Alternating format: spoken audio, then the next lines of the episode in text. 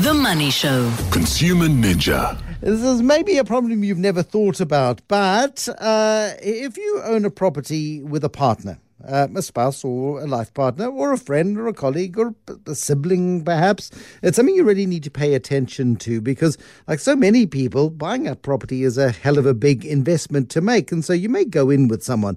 What would happen, though, if one of you died? What would the consequences be for the one who was left alive? Wendy Knowler with this cheerful product, uh, product, this cheerful thought this evening.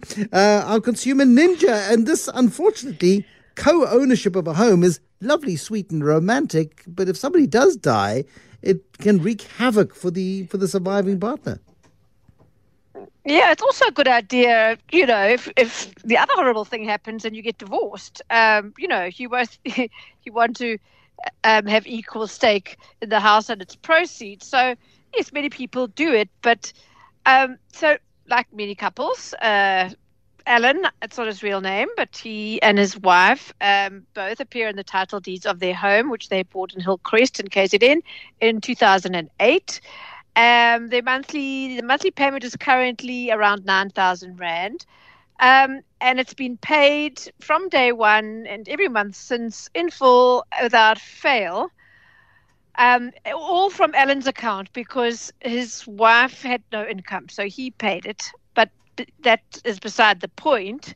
Although it is actually part of the point because he can continue to pay it, and he thought things would just carry on as they were, but um, what happened was the attorneys handling his estate, estate sent him a letter that they got from Nedbank, uh, which holds the, the loan.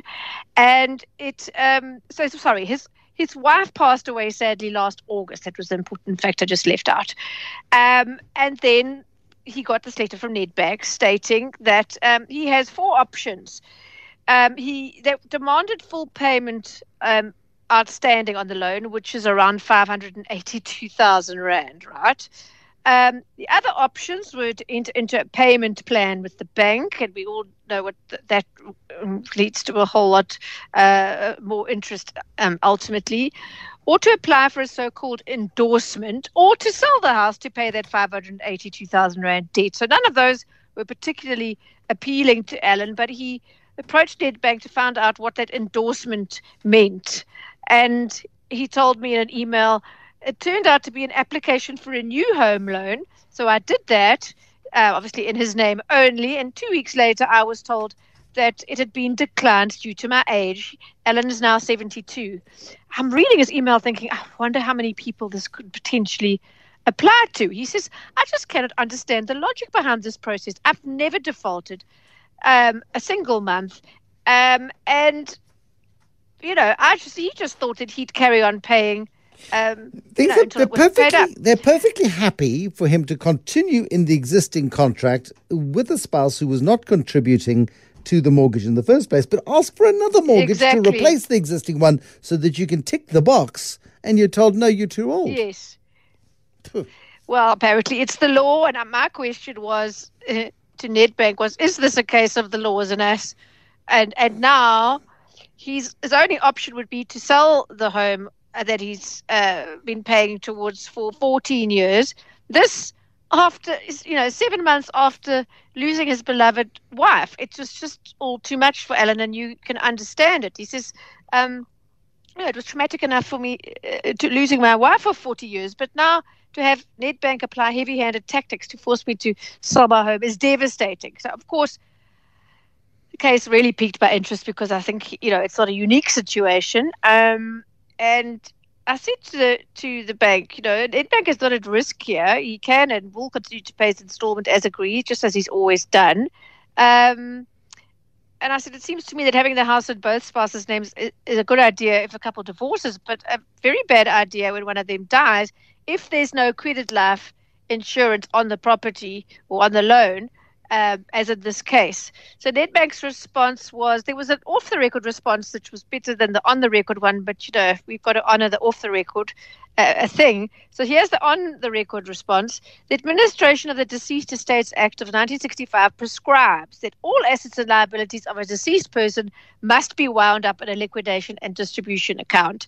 The finance property will form part of this account, and therefore we have an obligation to have the deceased, or very cold, hey, um, Alan's wife, removed from the mortgage loan agreement held with Nedbank. There is no limit on the time it must take for the estate to be finally wound up, but it should be as soon as reasonably practical. As per our loan agreement, the deceased estate's recoveries department has no recourse if the debtor defaults due to the fact that the property would fall within the parameters of the aforementioned act.